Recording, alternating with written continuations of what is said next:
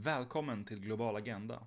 Podden där vi går igenom vart och ett av FNs globala mål, 17 mål som kommer att förändra världen till 2030. De globala målen är den mest ambitiösa och genomarbetade planen någonsin för att förbättra villkoren för jordens människor och natur. Global Agenda fokuserar på vägen till 2030. Hur går det med arbetet med de olika målen? Vad är kvar att göra och vad kan vi som lyssnar göra för att bidra? Varje avsnitt inleds av mig och övergår sedan i ett samtal med en expert på just det ämne vi pratar om. Följ serien på actionsquare.org globalagenda genom vår Facebook, Actionsquare, eller vår Twitter, action-square. Nu kör vi!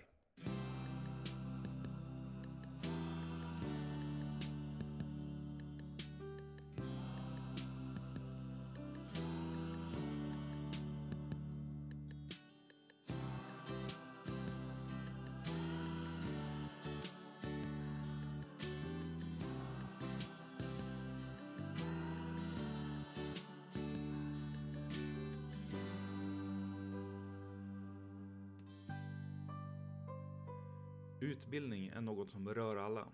Det kommer oftast högst upp på listor över vad väljare bryr sig om inför val och alla har en åsikt om hur skolan ska bedrivas. Det här är ju i första hand en podcast om globala frågor. Men just utbildningsmålet är någonting som vi även kan ta in i en svensk kontext. Det handlar om att göra utbildningen jämlik och göra det möjligt för människor att fortsätta lära hela livet.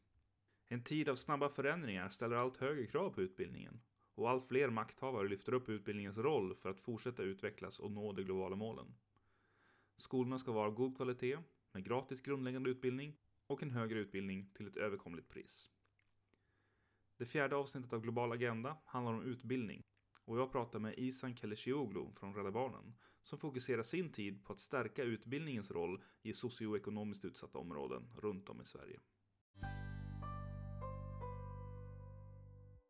Alltså, utbildning är en av våra grundbultar för att få till ett eh, bättre samhälle men eh, framförallt ett kanske mer jämlikt samhälle där alla barn eh, har eh, rätt förutsättningar att tillgodose, för, förbättra sina livsvillkor och förverkliga sina drömmar så är utbildning en av grundbultarna till att eh, för alla barn att uppnå det på något sätt. Så det, det skulle vara väldigt konstigt om det inte var en av de viktigaste prioriteringarna för, från FNs sida jämlikhet i utbildningen har ju faktiskt eh, prioriterats mer nu. Vad har det för vikt liksom i, i det arbete som ni gör? Alltså för oss är det ju såklart viktigt med att varje barn, oavsett bakgrund, uppväxtmiljö och eh, alla andra parametrar som hindrar barns utveckling, eh, eh, att varje barn har en rätt till att ha en fullgod, värde, fullvärdig utbildning som de kan gå till och att eh, skolan på något sätt ska kompensera eh, de sakerna som barns eh, livsvillkor idag brister i. Så ja, jämlikheten tycker jag är en av de viktigaste frågorna för skolan och det är väl det som har på något sätt halkat efter där vi har sett att fler barn i vissa områden eller vissa skolor har inte samma grundförutsättningar att klara av sina eh, ja, för, gå ut med fullständiga betyg till exempel. Mm. Så jämlikhet anser jag som en av våra knivigaste frågor inom utbildningsfrågan på något sätt.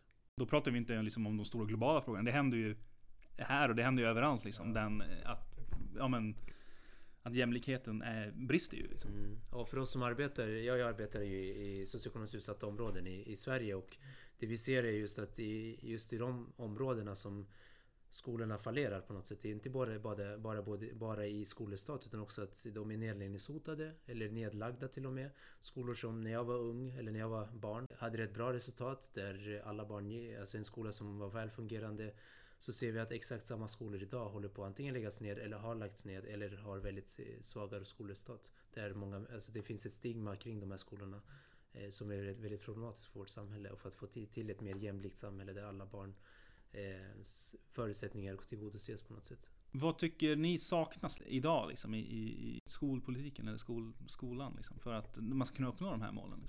För oss som arbetar då i socioekonomiskt utsatta områden framförallt så skulle jag säga att det är inte alltid skolan som har lösningen på eh, saker och ting för att förbättra barns skolresultat till exempel.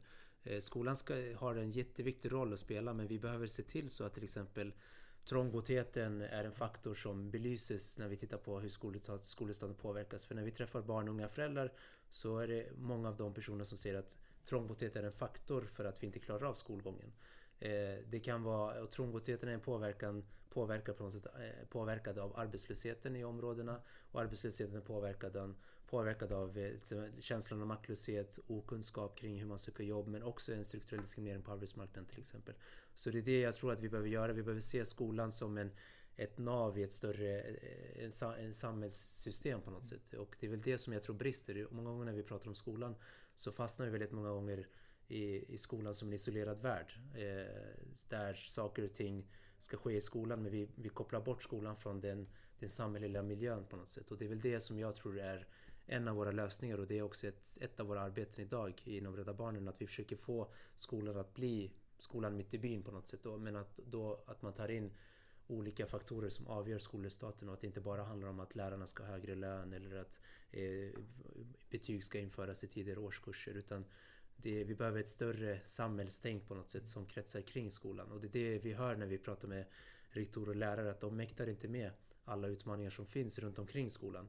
De skulle kanske klara av sin uppgift om, det, om de kunde isolera sina barn till den skolan men så enkelt är det inte i samhället idag i det arbete som ni gör, känner ni att ni, ni har stöd av, av de globala målen om man ser på i det här, det lokala kontextet här liksom? Ja, det är alltid en bra hävstång att använda när vi, när vi pratar lokalt. Eh, men det som är, det som är, jag tror kruxet med de globala millenniemålen är att vi får inte till dem i, i den svenska kontexten. Och när vi ser också även på regeringens prioritering så när man har tagit fram den här panelkommissionen jag minns inte exakt vad panelen heter men det är någon High Commissioner Panel eller någonting sånt. Och då är det väldigt mycket fokus på miljö och hållbarhet utifrån miljöaspekter. Då. Eh, här skulle jag vilja se att hur kan vi hur kan vi anamma globala millenniemålen också till den svenska kontexten? Vi, det känns som att vi ibland i Sverige frigör oss från Eftersom världen är så mycket svårare för barn i andra länder så frigör vi oss själva från globala millenniemålen med att säga att vi har ändå mycket bättre jämfört med andra delar av världen. Därför borde vi fokusera på till exempel då miljö och hållbarhet.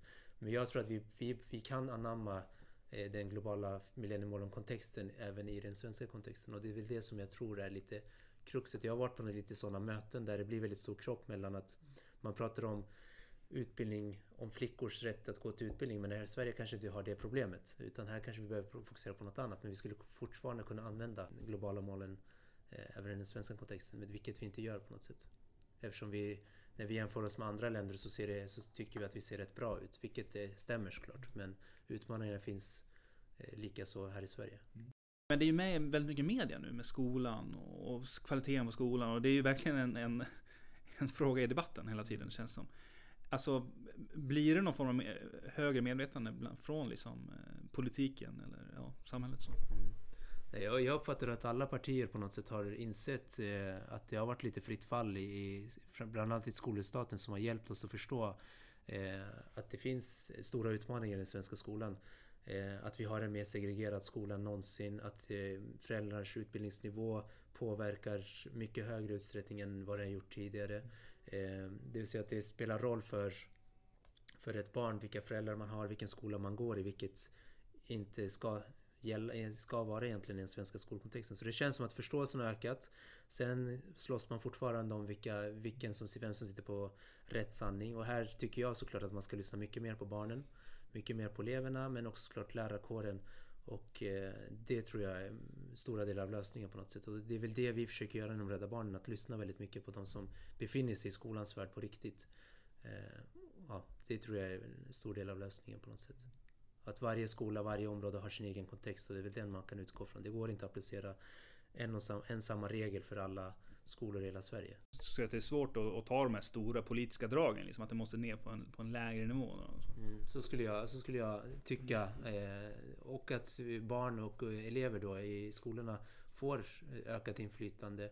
Att man skapar eh, instanser eller metoder för hur man kan till exempel eh, förbättra föräldrars delaktighet i skolan. Att försöka skapa den här skolan mitt i by-tänket, tänker jag, i de här eh, socioekonomiskt utsatta områdena framförallt. Där man, eh, man satsar på skolorna på riktigt men att man tar in skolorna från eller man jobbar med skolan utifrån ett helhetskontext och inte bara isolerar skolan till en ö på något sätt. För då får vi det här förfallet som vi har fått i, i de här områdena. Utbildning är ju stort och dyrt och, och det, handlar, det är många aktörer och sen, men vad är liksom civilsamhällets roll här? Och det är här som jag tror att knäckfrågan ligger i för samhället i stort när vi pratar med, eh, som jag varit inne på, när vi pratar med människor som arbetar inom skolan så i de här områdena som är mer utsatta då eh, så säger de ju klart ut, de mäktar inte med. Alltså de, de, har, de har inte resurserna för att klara av till exempel ökade våldet i, i, i området, ehm, eh, trångboddheten, eh, föräldrars situation på arbetsmarknaden. Det är så många olika frågor som påverkar skolresultaten att de behöver stöd. Och här tänker vi, här tänker vi som Rädda Barnen då att om vi nu, om vi redan arbetar med föräldrar, om det finns aktörer inom civilsamhället som arbetar med föräldrar till exempel, som arbetar med barn och unga eh, på ett annat, med en annan pedagogik än vad man gör i skolan. Då skulle vi som civilsamhällsaktör till exempel kunna komma närmare skolorna och arbeta med barnen och eleverna till exempel efter skoltid. Kanske stötta föräldrarna som, eh, som, har barn i, som har barn i den skolan som finns där. Det vill säga att vi tillsammans eh, som olika aktörer kan på något sätt jobba för ett gemensamt mål. Och det gemensamma målet i det här fallet skulle kunna vara att förbättra skolresultaten till exempel. Och vilka behov och luckor finns det som inte skolan kan hinna med idag, som mäktar med idag? Och där skulle civilsamhället kunna spela en roll. Men idag är civilsamhällets funktion många gånger att spela, spela en roll som en isolerad ö bortom skolans värld eller bortom eh, fritidsgårdens värld. Men jag tror att vi skulle kunna kopplas in och dockas in mycket tydligare och kompensera de sakerna som inte skolan klarar av eh, men som vi kanske har resurser för eller kompetenser kring. Eh, så jag tror att vi behöver se oss själva som ett, eh, en del i ett större, få till ett större tänk i det här arbetet. Och det är också någonting som efterfrågas från skolorna. Vad känner ni det? Ja, vi, har haft, vi har haft dialog med många skolor och det efterfrågas, det kan jag lugnt säga. Men utmaningen där är att skolorna är så Eh, de har så många olika utmaningar själva att de inte mäktar med än en gång eh, att kunna inleda den här dialogen, att kunna eh, vara med i ett sånt här arbete. För att det är en sån tuff utmaning att få upp vissa skolresultat. Vissa, vissa skolor har skolresultat ner på 23 procent. Och mycket våld och mobbing och såklart. Så mm. det behövs ett större tänk än att skolorna ska ta tag i det här. Jag tror att vi behöver ett, ett allt från politikerhåll till tjänstemannahåll till eh, att vi sätter oss ner tillsammans på något sätt och försöker hitta någon form av gemensam lösning på utmaningarna som finns. En annan utmaning är såklart också att i skolan, skolans värld är ju väldigt protektionistisk på gott och ont. Den ska ju vara protektionistisk för att inte det ska komma in massa, det ska bli en experimentverkstad med alla olika aktörer som vill göra en insats och så. Men jag tror att om vi öppnar upp oss och vi ser att det finns stora utmaningar här som inte skolan mäktar med så skulle vi kunna lossa lite protektionismen utan att skapa någon vilda västern på något sätt utifrån det. Utan, och, utan att försöka se, okej okay, vi har svårt att nå föräldrar till exempel. Då skulle kanske Rädda Barnen eller en annan aktör som arbetar med föräldrar kunna nå de föräldrarna. Det vill säga man, man avlossar sig själv från vissa ansvarsområden eh, för mm. att få eh, effekt på ett annat sätt än vad man kanske fått tidigare. Så jag tror att det går att hitta en balans mellan det här protektionistiska som bör finnas kvar men få bort oss från projektträsket på något sätt och försöker skapa en helhet och en långsiktig lösning på utmaningarna som finns.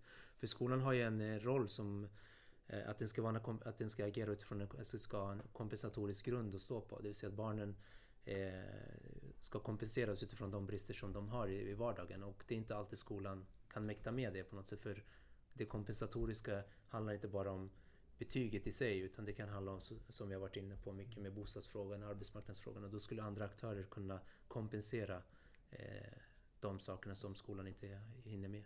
Mm. Men det är också någonting, alltså just Rädd Barnen som, som jobbar just utifrån barns rättigheter. Alltså, det ser man ju mycket i, i rapporter och sådana saker, att det finns en ganska stark oro inför framtiden hos barn också. Där, det, där kommer skolan in också. Liksom. Och den, där känner jag, det blir väl jag rent och sett sorgsen över. Alltså att, att det finns, för det, det får ju följdverkningar på så många andra håll om man känner oro eller man känner hopplöshet inför framtiden helt enkelt. Och då, där har väl också skolan någon form av roll, skulle jag säga. Ja. ja. Alltså det, är, det är nästan så att det handlar inte bara om oro, vilket vi har sett i många rapporter om att det finns en mycket större oro idag bland eh, barn och unga än eh, kanske någonsin i, i Sverige. Men det finns eh, ännu värre, finns det också en likgiltighet att man inte ens vet. Det vill säga att man har inte ens kommit till känslan av att man har en oro utan man är, som du var inne på, mycket en känsla av hopplöshet, en känsla av maktlöshet. Och den, den är nästan lika eller om inte mer allvarligt tänker jag ibland. Den här oron kan ju ändå göra så att man, man kickar igång, man försöker se en, eh, man försöker hitta vissa pusselbitar som saknas för att få till, eh, ja, för att förbättra sina, sin, sin framtids, eh, ja, för att utveckla sina framtidsdrömmar och så. Men när man inte ens har en framtidsdröm, det ser jag mer som oroväckande och det är väl det vi också hör och ser från många rektorer, lärare, skolpersonal men också från de som arbetar med ungdomar i vissa områden att det finns inte ens en kunskap eller vetskap om vad den vill bli eller ett barn vill bli när de blir äldre. Och det här, när vi gör jämförelsestudier mellan olika områden så ser vi också att i vissa områden så tror de inte ens att de kommer bli någonting, alltså det de vill bli till exempel. Utan eh, ja, deras ambitioner är väldigt låga. För att förväntningarna i vissa fall har också varit låga. Mm. Skolinspektionen har gått ut med en sån rapport där de säger att eh, barnen ses mer som behövande barn i, i en skola då i Rosengård som har lagts ner idag än som kompetenta blivande samhällsmedborgare.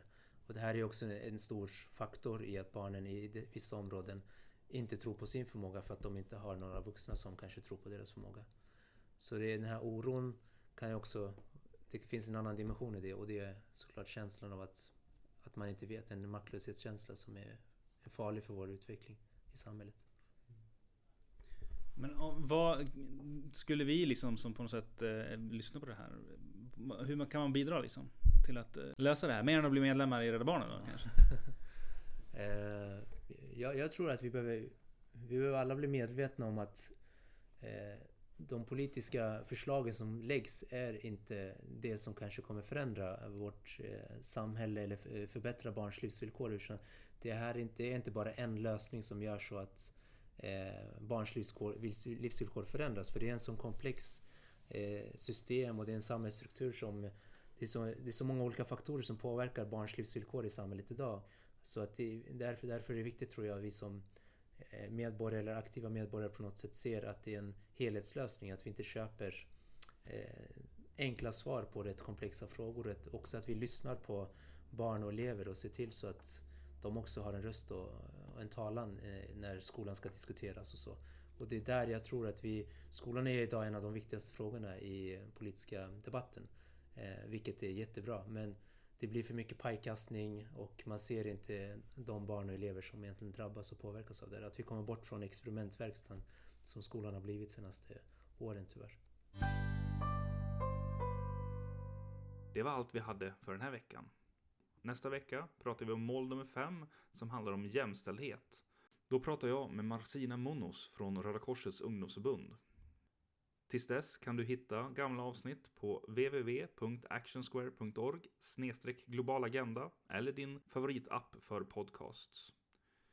Följ oss gärna på Instagram, Facebook, Twitter. Sök på Actionsquare. Har du några frågor? Maila gärna info at actionsquare.org. Vi ses nästa vecka.